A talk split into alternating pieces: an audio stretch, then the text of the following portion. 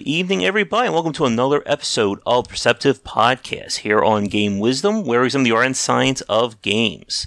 My name, of course, is Josh Bycer, and we have another discussion lined up discussing about a very specific game tonight. We're going to be talking about Cook Serve Delicious. This was an indie game that came out over the last decade and quickly blew up and is now on its third iteration. And my guest tonight is the writer who came on starting with Cook Serve Delicious 2. And we'll be discussing kind of the process and what it was like to write for a game that I don't think a lot of people really thought would have a story. So, please welcome to the cast tonight, Ryan Mateka. Hey, glad to be here. It is great to have you on, Ryan. How are you doing tonight? I'm good, but you know, you're, you're called Game Wisdom, and I'm not sure how much wisdom I really can give you, but I'll do my best. That's all right. We, as anyone who listens to me knows, we can have a discussion about just about any aspect when it comes to video games or the process. So I'm sure we'll come up with something over however long this cast will be. All right, hopefully. But it's a pleasure to have you on. For longtime listeners, I did have David, who is the creator of Cook Serve Delicious. I think we had him on, this was like two, three years ago. It was like right around the time of Cook Serve Delicious 2. And hopefully we'll have him back on in the future. I know he is very busy with the game coming out onto early access. For those of you listening to this right now, it will be out on January 28th, so it should already be available for you to check out. But I'm sure it's busy times all around there at Vertigo. Oh, yeah, and it's actually going to be the 29th. Oh, 29th, I'm sorry. But no problem. It is great to have you on. So, to begin with, since this is your first time on, Ryan, could you tell everyone a little bit about your background and what was your role? What is your role with Cook Serve Delicious? Yeah, absolutely. Um, so, my background is um, I'm very appropriately titled a writer. Um, that's pretty much all I've done for the past as long as I can remember. Um, I wanted to be a writer since I was like 13 years old. Went to college for it graduated with a degree in it, and uh, somehow managed to make a career out of it.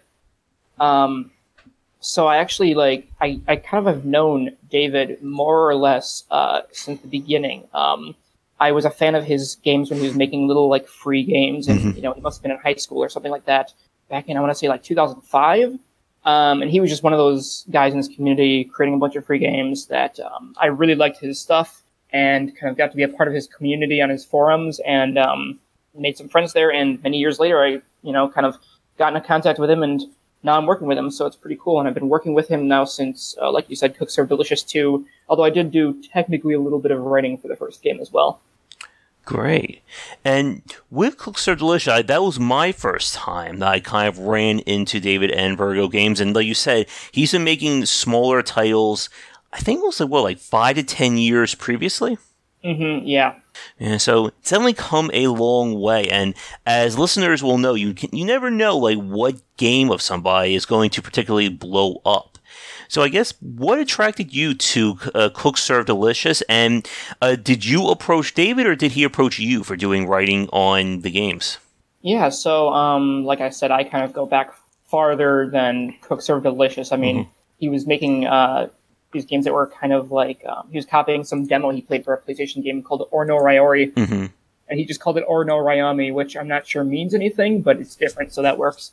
And um, I was just attracted to like his creativity in his games, and he kind of had like he had like a polish to them that you know a lot of other people maybe didn't have, and a depth to them. Um, he had this one game that I really loved called Sandbox of God, where you had you were kind of playing God, and Earth was your sandbox, and you had like humans versus bunnies for some reason. It was very, very creative, and so that always drew me to his games. Mm-hmm. And I think that was pretty much the same that uh, got me into Cook Serve Delicious. That there really wasn't anything else like that on the market, and arguably there still isn't. And I guess for you, Ryan, uh, what other like games or genres do you typically like to play? Um, I play a pretty wide range, but lately I've been focusing in on like strategy games. Mm-hmm. Um, so I definitely like that element of the Cook Serve Delicious series where you can kind of plan out your menu and and that sort of thing. So there's there's like it's weird because there's kind of elements of a lot of different games in Cook Serve Delicious or a lot of different genres. Mm-hmm. Yeah. And like with the design, it's certainly evolved, I think, considerably since the first game. And I know, uh, as we were just saying before we started the call, that you don't have too much of an input on the design side of things. But I'm sure as someone who's played the games, you probably have been able to track that evolution. Oh, yeah. It's been remarkable. Um, the first game felt like such a step up from his, like mm-hmm. I said, mm-hmm. little free games he was making. I hadn't, I hadn't actually played um, the couple of commercial games he made before that, because there was just a time in my life where I was very busy and I didn't mm-hmm. play a lot of games. Um, but even that first game was a step up, and then watching each subsequent release has been just kind of mind blowing for me because, like you said, you know, I I knew him when he was, you know, doing these very very basic things, and to see the level of the level of polish and mm-hmm. like professional quality and everything in the latest releases is just really remarkable. Yeah, and I sort of get that with like the work that I do with YouTube, and I'm also a writer. I wrote two books on game design, so I have like people telling me, "Oh, I remember when you were just doing a little tiny blog, and now you're doing these mm-hmm. talks and such." yeah, it's pretty crazy how far people can go. Hmm. Now, with your own background in writing, have you done uh, writing for like any other video games or pursuing it in other genres or games? Not really, actually. Um, so professionally, I was kind of just taking whatever jobs I could get. Mm-hmm. Um, I was an in-house copywriter for a little while, which um, when you're not at an agency, it turns out is not very glamorous at all. Mm-hmm. Um, yeah. And um, but then I um, like in my side uh, in my in my personal life, I would be writing like short stories and novels and things like that, but hadn't really thought about the gaming the gaming industry that much. but then I just kind of I forget exactly how it happened, but I just I just remembered that David was you know doing these more professional things now, and you know remembered how much fun it was to be in his community and that sort of thing. And I reached out to him and actually said like, hey, guess what? I'm a professional writer now. I you know I have some qualifications. If there's anything I can do to help you, like I want to help. And I wasn't even thinking in terms of like a job. Mm-hmm. Um, I was literally thinking of like, oh, maybe you know he wants me to he needs someone to just look over and proofread some things to make sure that he has no spelling errors or something like that. But um, surprisingly, he he responded to me and he said, not only you know, do I remember you and all that kind of thing, but he said um, he was actually looking for a writer at that moment, um, mm-hmm. which was really you know amazing to me. You know that level of coincidence. Yeah, I I hear that too. Like with some of the stuff, like I've gotten people helping me and advising me with my work and the YouTube channel, all that. It, sometimes it, it just seems like you know, like a miracle or like you know, like serendipity that somebody mm-hmm. will be a fan or somebody who knows you who can provide you with exactly what you're looking for. Right. It, it's you know right time and right place. And what's even funnier is um, he kind of he he would leave these little breadcrumbs for me where he would tell me, "Oh yeah, you know, I've got another writer. Um, they're working on some stuff too." And I the whole time like he wouldn't tell me anything about the writer, and I didn't ask because I didn't want to pry. Um, and so I did a lot of work for him, just knowing that I was like maybe kind of competing for his affection with this other writer. Um, and then uh, I think it was when he announced the game, he had the website up and everything, and it said it had the credits on the bottom of the website, and I scrolled to the bottom of the website, and I saw the other writer was actually my best friend from his community, um, way back when in you know 2005. So we actually, I, I it turns out that I not only knew the writer, but I'm like a good friend of his. So I don't know exactly what his story is, but I imagine it's just as serendipitous, where it was just you know right time and right place. Mm-hmm. And again, like for people listening to us right now, when we talk about kind of like the indie community and the people that are there, like it really is like a community. Like you never know, like who you're. T- like the person you're talking to, what they'll eventually go on to do, or if you'll ever, you know, where you'll meet them again. Yeah, absolutely. And I've I've gotten the opportunity to meet a lot of different people in the community of you know indie gaming, and um, when I've gone to PAX a couple of times, and it's yeah, it's absolutely amazing. The community is just so special, and they're so welcoming and loving, and everybody just kind of wants to prop each other up. Hmm. Now, uh, when it comes to kind of like writing, especially in the independent space, we've certainly seen games. Tr- I think trying to approach more in terms of developing their stories and storytelling out. And this is a topic that I think maybe a little too big, I think, for our conversation here. But as somebody who plays games, and again, as somebody who's a writer, I guess from your own point of view, like, how has I guess like the growth of storytelling really like been seen from the games that you've played? It's been really I hate to use this word again, but really remarkable. Um, the level of detail in the worlds is almost like it's it's it's obviously growing, you know, exponentially, but the the story I feel like has been just right along with it, and even even games that are like light on story, you can kind of see the the care and love that goes into the world building and that mm-hmm. sort of thing. And it's just, you know, there's all so, sorts of different ways of, of telling a story. And, you know, from like the point and click adventure type things of Telltale games and, you know, Uncharted type games where it's like a movie to even, you know, RPGs and stuff where, like I said, it's all in the background. Like, mm-hmm. it's just crazy to see the evolution that's, that's come over the years, you know, since when I played, what, Sonic the Hedgehog on my Genesis back in the day. hmm And yeah, as you said, the amount of care, and I think kind of like the quality of games, not just in the AAA space, but of course in the indie, has certainly grown uh, rapidly over the past 10 years. It's a discussion I've had with a lot of friends and colleagues of mine that the bar has really, I think, been risen for some of these games. I mean, I'm sure you must have heard of Disco Elysium that came out last mm-hmm. year, and like that game just like it literally came out of nowhere and I think it just shocked everybody in terms of that kind of story. Mm-hmm. Yeah, absolutely. It's um, you know, there's there's just so much going on and so much love and care going into these games, and I feel like you know the bar keeps getting set a little bit higher, and and people just keep on smashing right through it, and it's just amazing to watch. Hmm. And I like your example from earlier with Sonic the Hedgehog. I always go with Mario, with you know the height of storytelling being your princess is in another castle. Mm-hmm. You know, mm-hmm. go to the next level. And again, like it's one of those things that for like younger people or for students like listening that you know games have certainly transformed over the past 20 years in terms of the stories and storytelling that they're trying to, to tell.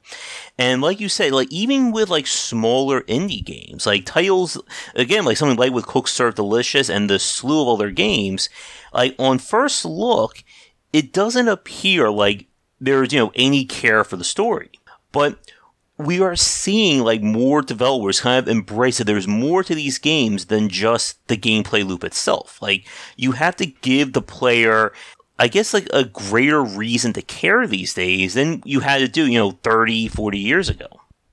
Yeah, absolutely. And I think that that's just, you know, part of the want to put as much as you can into something as, as possible. Like there's like you said, it gives people more of a reason to play, even if you know, even if you can be fine, you know, cooking food day after day after day in the game. Um, it gives you that little extra push to to want to say, okay, well, why am I cooking? Why are these people looking so sad? You know, like in, in this game, um, you're heading towards a competition, so you want to know what's the competition going to be like. And furthermore, our our big push with um, the other writer and I, uh, his name is Nicholas we wanted to um, give the player a reason to care about the characters in the game while you're playing. And so our big push there was uh, to have them develop their relationship through the game. And so hopefully when players are, you know, working their way through all these uh, different days of cooking, they're also wondering, you know, what are these characters going to do next and what kind of adventures are they going to have. Mm-hmm. And I definitely have some questions for you regarding the story of Cook Serve Delicious 3 because we played a little bit on stream. It's got like the, uh, I guess, a small bite, no pun intended, of what was going on there. But before we get to Cook Serve Delicious 3, I kind of want to start with your original role on the second one. And mm-hmm. as a semi quick tangent, I gotta ask, uh, who is responsible for writing like all like the descriptions for like all the food in the game? that would be Nick and I. We kind of split that in half and just tackled it, and um, that was quite a task. I wasn't prepared for prepared for it first, but uh, it was quite a lot of fun. You end up um, you end up getting a lot of random food knowledge that you did not have before when you do that sort of thing. Yeah, I gotta ask: is like the trivia for like those food sections? Is that like true? Like like some of the stuff that you put in there? Some of it is unbelievably. Um, so our method has always been to research the food as much as possible before we start writing anything, and that usually gives us the inspiration we need to write something fictional. Um, so usually, it turns out a lot of foods actually have very interesting histories, and so we'll try to use that as like the first sentence or two, and then we'll use that as a jumping off point to go into something even crazier. Great. But with that said, let's start with Cook Serve Delicious 2, because as you said, this is when you kind of formally came on as a writer for the game, along with your friend. So, with that game, like we said, with the Cook Serve Delicious series in general, from the outside, it's easy to assume there's not really a story. It's just, you know, you spend a few minutes clicking and uh, typing uh, crazily to get food done. So, when you came on for your role for Cook Serve Delicious 2, like, what was kind of like your task, or what did uh, David kind of like want you to do in terms of fleshing out the game? Well, so originally he just told me to write a bunch of emails which um, if you played the first game, um, that was also kind of how I contributed um, through like volunteer um, writing, where he had after at the end of each day you would have an email server where you would get just random emails from like inside the fictional fictitious mm-hmm. building that you're in, and um, it was always just the most random stuff um, from people who were talking to each other, and for some reason you were getting their mail or just like bold announcements to the entire office or the building um, and so originally he contacted me to, to take care of just writing more of those. And he didn't actually have a, uh, like a deadline or a, um, like what type of emails I should write or what, um, like how many I should do. Uh, so it was very, very open. Um, and I just had to kind of learn from his feedback as I, you know, give him a couple, uh, different drafts, what he wanted. Um, and from there, I think, uh, see, that was, that was definitely that that took a long time. I was working on that on and off for, for quite a mm-hmm. while, but then um, then eventually he had me move on to food descriptions and restaurant descriptions, and um, we had some like uh, more specific emails later that came in. Uh, I think post launch even. So, mm-hmm. and uh, with the story of like Cook Serve Delicious and then going to the second one like as you said, like in the first game, it was just kind of locked to the emails were the entire thing. And then as we got into the second one, there was more this idea of fleshing out this world with the various restaurants, chains, and kind of like being inside that giant building. What was kind of the, I guess, like the goal of expanding the story of it? Well, okay, so I forget exactly how it played out, but I know David kind of came to us, you know, with each of these assignments, and he would give us a little bit more of the background of the world. Um, I forget exactly at one point he told us it was post-apocalyptic, but that was a surprise because we had already been writing so much that um, all of a sudden we were like, oh, okay, we can like go so much further with this than we already were. Um, but initially, um, the uh, it was just a lot of you know it was just done for humor to be something that the player could um, it would take the stress off of the player after like a really st- potentially stressful day in the mm-hmm. kitchen, so to speak. um, so that was the. That was like the purpose from like a technical um, design perspective. Um, and I don't think he really had anything else in mind. It wasn't like he expected to make a third game or to um, for the story to really go anywhere. Like I think the post-apocalyptic setting was just supposed to be like extra flavor to this game and something that would be funny to discover if you actually go through and read everything but it's obviously not like shown in the gameplay at all. So it's one of those mm-hmm. things you could totally overlook if you're not looking for it. Yeah. And oh yeah, well we've seen that for a lot of like some of these titles that sometimes the story is, you know, completely front and center. Titles like Gone Home, Dear Esther, the kind of quote unquote walking sims genre. And then we've seen a lot of developers go in another direction, kind of having the story on the edge of things. It's there, but it's only really going to matter or be a focus if the player wants to explore that. And probably one of the most standout examples of that design would be the whole Dark Souls, Soulsborne kind of genre. Mm-hmm. So with uh, Cook Serve Delicious, so as you said, like it, it didn't seem like like when you were like telling the day, like there's going to be like this, you know, grand amount of lore for what is obviously a cooking game. And with kind of going from, I guess here's one, going from Cook Serve Delicious 1 to 2, I guess, did he give you, did he have any specific storytelling goals he wanted to achieve, like going from the first game to the second? from the first game to the second, I don't think so. Um, like I said, I think it was just supposed to add flavor and be mm-hmm. just kind of uh, this wacky side thing. Hmm. All right. So obviously, with that said, going from Cook Serve Delicious 2 to 3, the story definitely feels a lot more in place. And I definitely have a lot of questions about where the story came from. And I guess for people listening, again, with this cast probably going up after the game goes in early, early access, there's not going to be too many spoilers here. But, like, the first thing that I see in the opening scene is that it's like 20 years in the future, you know, there's parts of the country on fire and we apparently survived another war. So I gotta ask, like, where did this story come from for the game? Yeah, so that was all just uh, there in the second game, and, and we we had written out different details. We'd written out, for example, um, certain states are gone entirely, or they've seceded to different to like to Canada, or they've been lost due to flooding or nuclear war. And we just wrote these all into Cook Serve Delicious 2, thinking it was just kind of a fun joke. and I don't think we were even tracking what had happened to all the states at the time. It took us a while to realize, oh, hey, maybe we should start like making a list of what's happened so that we're not stepping on each other's toes. And um, when David told us he was working on the third game, and obviously he wanted us to write for it again, um, it was just one of those things where we were like, okay, um, I guess we better consult that list because we have to like figure out where to go from here. Yeah, like I was like I played a, I played more Cook Serve Delicious one, and then I did the second one. But yeah, like I lo, I'm like, wait a minute, you know, there's been war, you know, parts of the country have succeeded. What the heck happened here? mm-hmm. Yeah, and it's like I said, it's not something we anticipated working on. And uh, but the thing is, like, all of us really embraced it. Um, so I know David, just uh, from the gameplay perspective, he was the one who came up with the idea that you have um, robot partners. Mm-hmm uh, one being the driver and one being the guardian. Um, and he's the one who came up with the idea of the um, the food truck battles that occur from time to time. Hmm. So it, it's one of those things where it was kind of an accidental decision that we just kind of had to roll with, but at the same time, it, it benefited greatly because all those different changes to the gameplay ended up enhancing it in some way.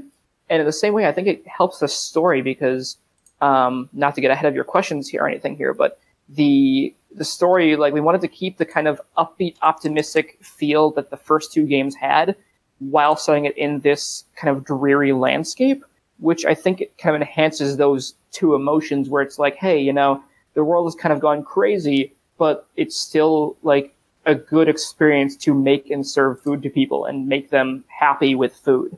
Mm-hmm. And I got, I think like the big thing is like, what will happen like if there's a Cook Serve Delicious four? Like, will the story get any darker as we move forward here? oh boy, I don't, I don't think we're we're we're, we're scared to even talk about a fourth one. I don't think that's a plan on the horizon. Um, but if it was, I have no idea where we would go from here. Maybe it would be like, uh, you know, some other mode of transportation or something. yeah, and like I was like joking to friends about this. I like I still remember. I think when I spoke with Dave, this was I think right around. Like I said, this, this was either before or right after the launch of Cook Serve Delicious Two.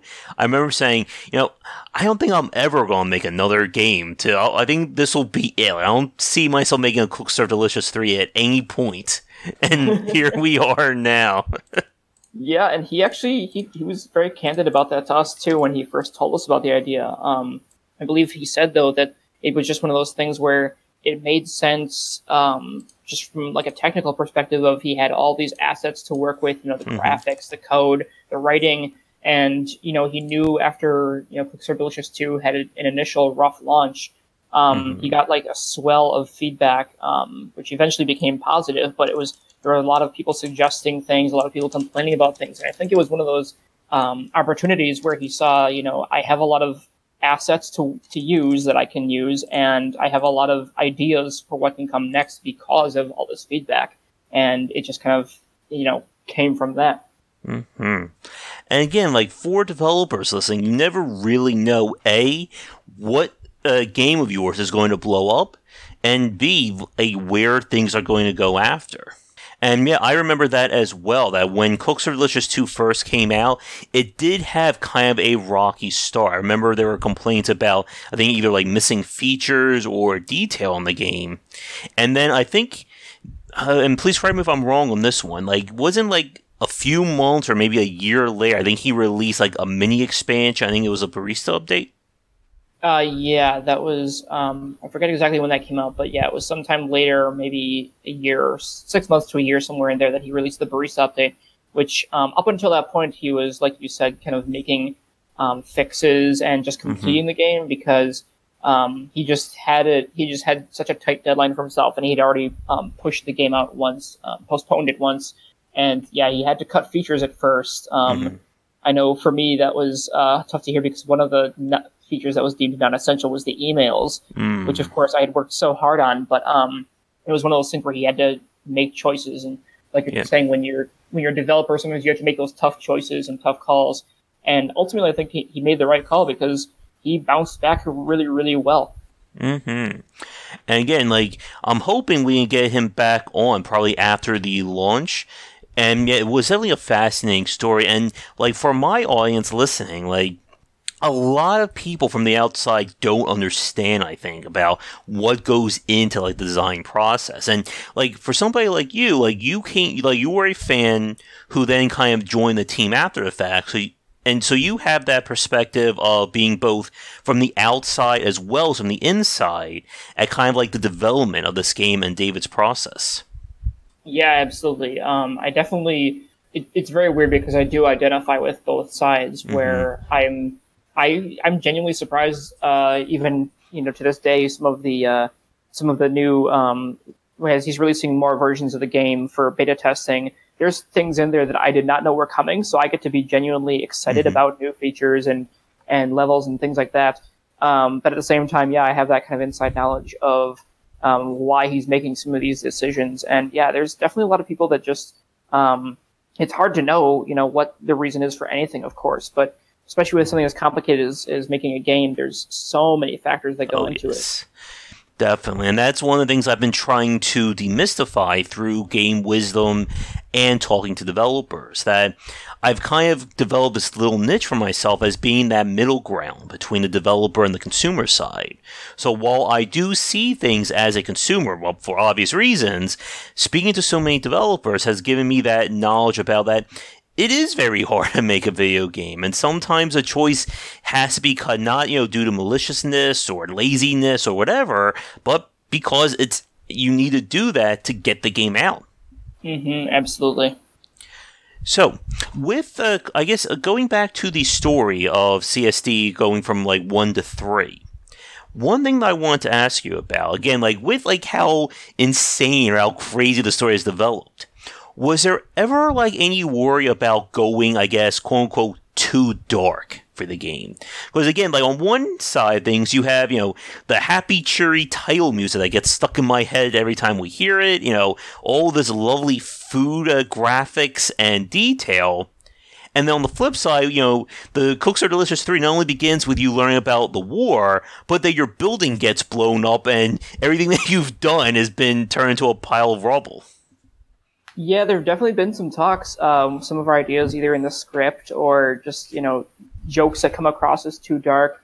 Um, there have definitely been times where we had to kind of you know reel it back a little bit um, for the sake of not being too dark. But I think one thing that's helped us is we kind of uh, during the development of Cook Serve Delicious 2, I forget who came up with this idea, but um, someone decided we needed to just sum up the like tone of the game as succinctly as possible and so we came up with the phrase um, "upbeat sadness," um, nice. which sounds like such a contradiction, but ultimately that's been like kind of our guiding light through the games, um, the, from the writing at least. Where whenever we're wondering, you know, if if we're going too dark or not dark enough, it's always like, okay, well, does this make me feel like upbeat but also kind of sad if I think about it for too long?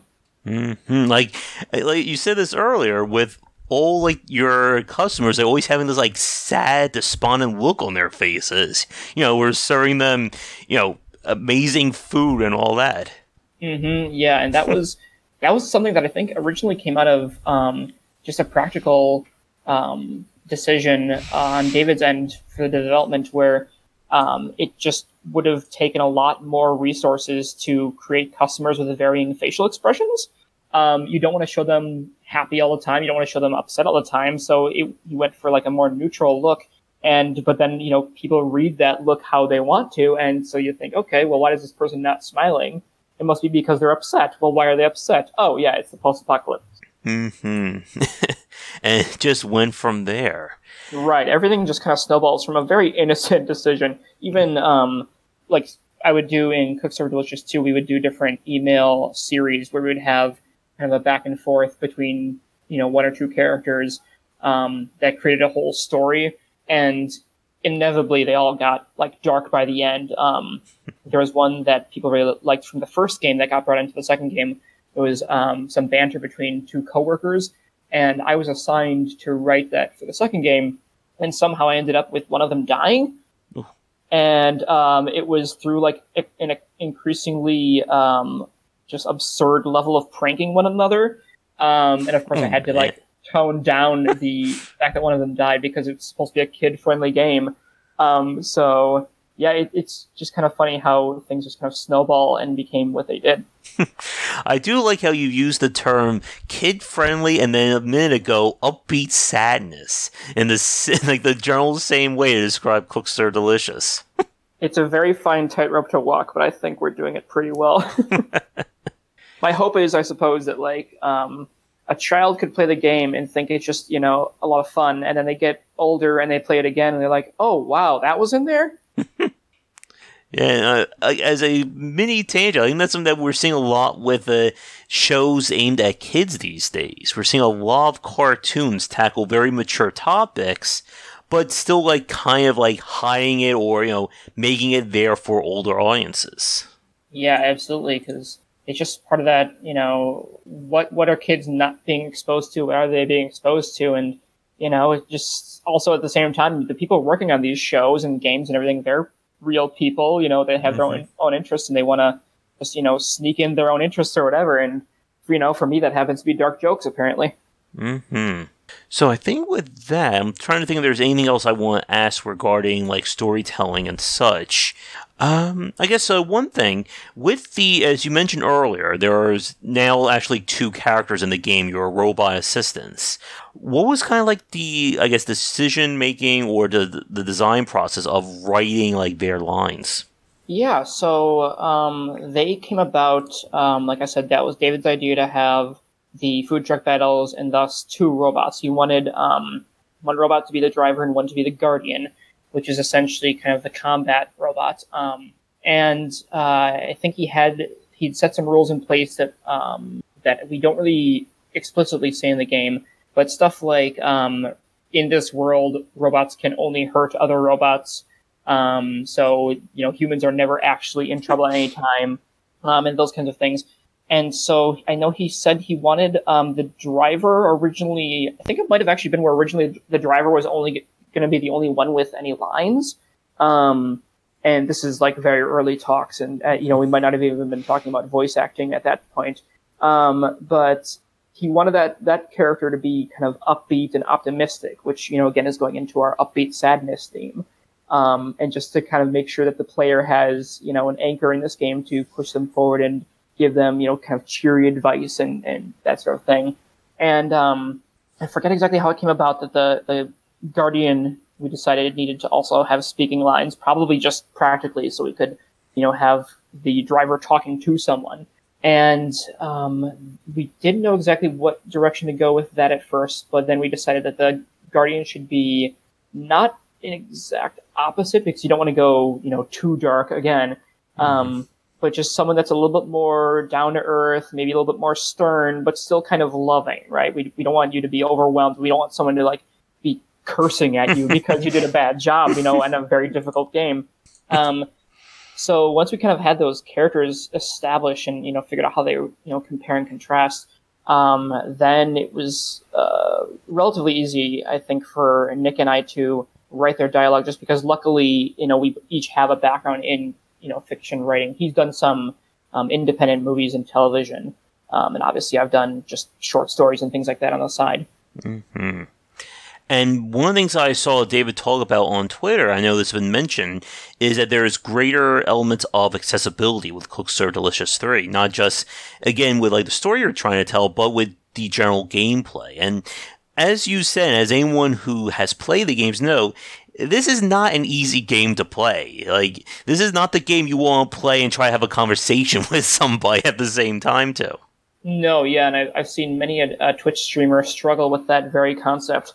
Hmm Yeah, I had the same thing when I tried to play the game on my stream a few nights ago too. And like with kind of like, I guess, did you have any, like any role or any insight into uh, adding in more accessibility features with Cook Serve Delicious Three? Um, no, I did not. Okay. I think with that, I am just about out of questions. Uh, just focusing on the writing of the game, were there any like aspects or topics that we didn't bring up that you would like to talk about? Um, I guess I could talk a little bit about the story itself. I think I already touched on some of it, mm-hmm. but um, just kind of how we decided um, what the story is. And this shouldn't be spoilers because I'm pretty sure it's right there on the Steam page. But um, so the game has you, and you might have already brought this up from the get go. Your restaurant from the last game has been destroyed, mm-hmm. and you are now in a food truck headed to the nation's capital of Nashville. Um, and we we wanted, of course, to figure out a way to get the character to, you know, find a way to, for the character to be motivated or the player to be motivated to get to the end. So they're going for a uh, competition. Uh, this is related to the Iron Cook uh, competitions that were in the very first game um, but I don't think were present in the 2nd mm-hmm. And so, just from that uh, storytelling perspective, you know, there was a lot of kind of fun back and forth I had with the other writer and with David in determining, you know, what are these factors that are gonna, that are going to push the player forward and keep them interested. And um, it's just one of those things where um, I've actually never written a a story or a script or anything like that that was for a like actual audience before. Um, so all of my fiction writing has been like for me alone, and you know, like maybe someday I'll do something with it, but you know, don't worry about that now.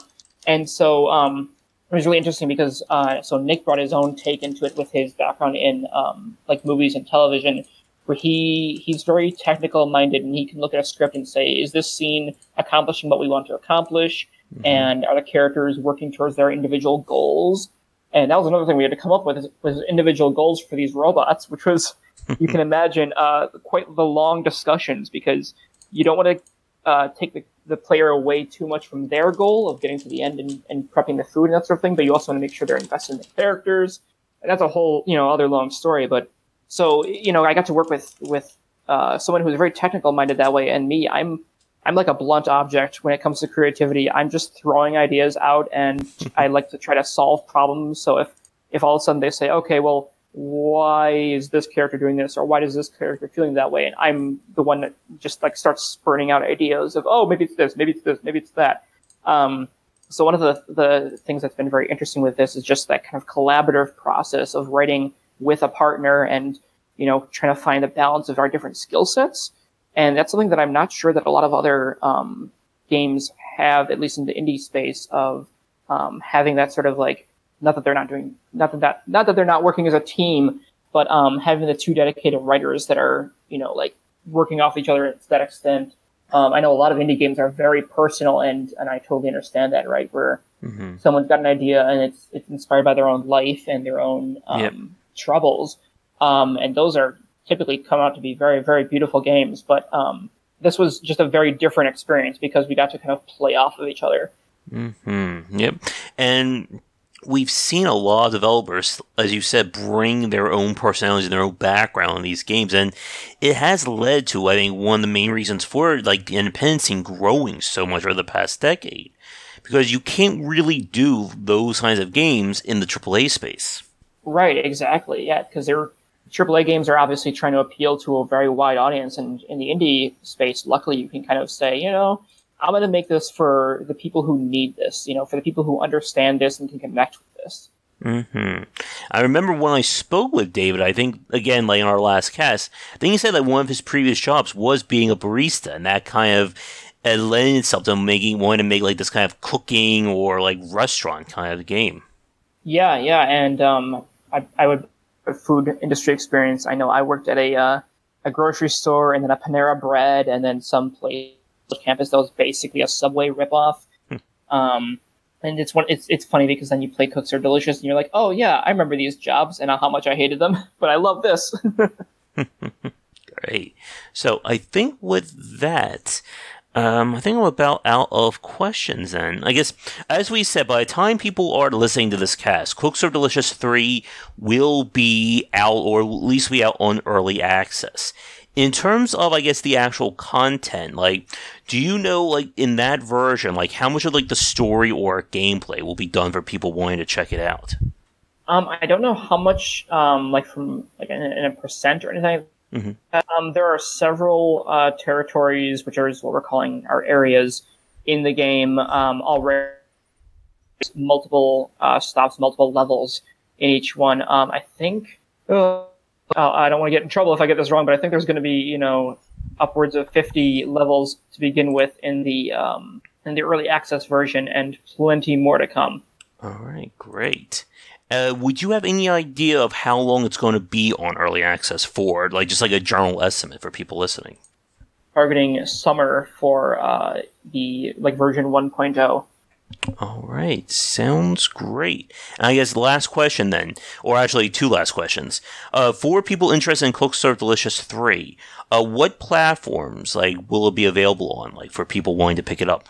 Uh, currently, it is for, um, but it will be coming out for all the, um, or I should say, it'll be PC and Linux. Oh. It will be coming out and Uh, later over when 1.0 comes out. Uh, I am uh, sorry, Ryan. You were kind of cutting in and out there as you were saying that. Oh, sorry, I was just saying it's uh, coming out to the computer right now, but it will be coming out for all the consoles when that um, around the time that that first version 1.0 drops. Okay, sounds great. I think with that, we will end things for this week's cast. It was a pleasure hanging out with you today, Ryan, and definitely best of luck to you and the rest of the team, of course, David, for Cook Serve Delicious 3. Yeah, thank you for having me, Josh. All right. So with that said, we're going to end it for this week's cast. I, for myself, if you'd like to follow me, you can follow me on Twitter at GW Bycer. We have the Game Wisdom Discord channel, as well as, of course, YouTube.com. Uh, we have the Game Wisdom channel there, where you'll find daily videos on design, game spotlights, and, of course, our live interviews. Uh, for you, Ryan, and for Cook Serve Delicious, are there any social media you would like to plug right now? The lead developer on Twitter at Chubigans, C H U B I G A N S. Mhm. Uh, follow for all the kind of important updates. If people really want to follow me, I'm just at Ryan Mateka with no spaces or anything like that. All right. I'll make sure to include those links in the description down below for those of you watching this, or I should say listening. But other than that, if you'd like support Game Wisdom, you can check us out on patreon.com slash wbicer. Your donations can help to keep things going. I also have my books, and of course, any kind of donations would be amazing to help things going along. And if you are a developer working on a game or have some role in the game industry and like to come on and talk about it, uh, we are always looking for new guests for our live and recorded talks. So feel free to send me an email, shoot me a message on Twitter, however you would like to get in touch. With that said, thanks for tuning in to this episode of the Perceptive Podcast. Tune in next time for another discussion about the art and design of video games. And until then, take care.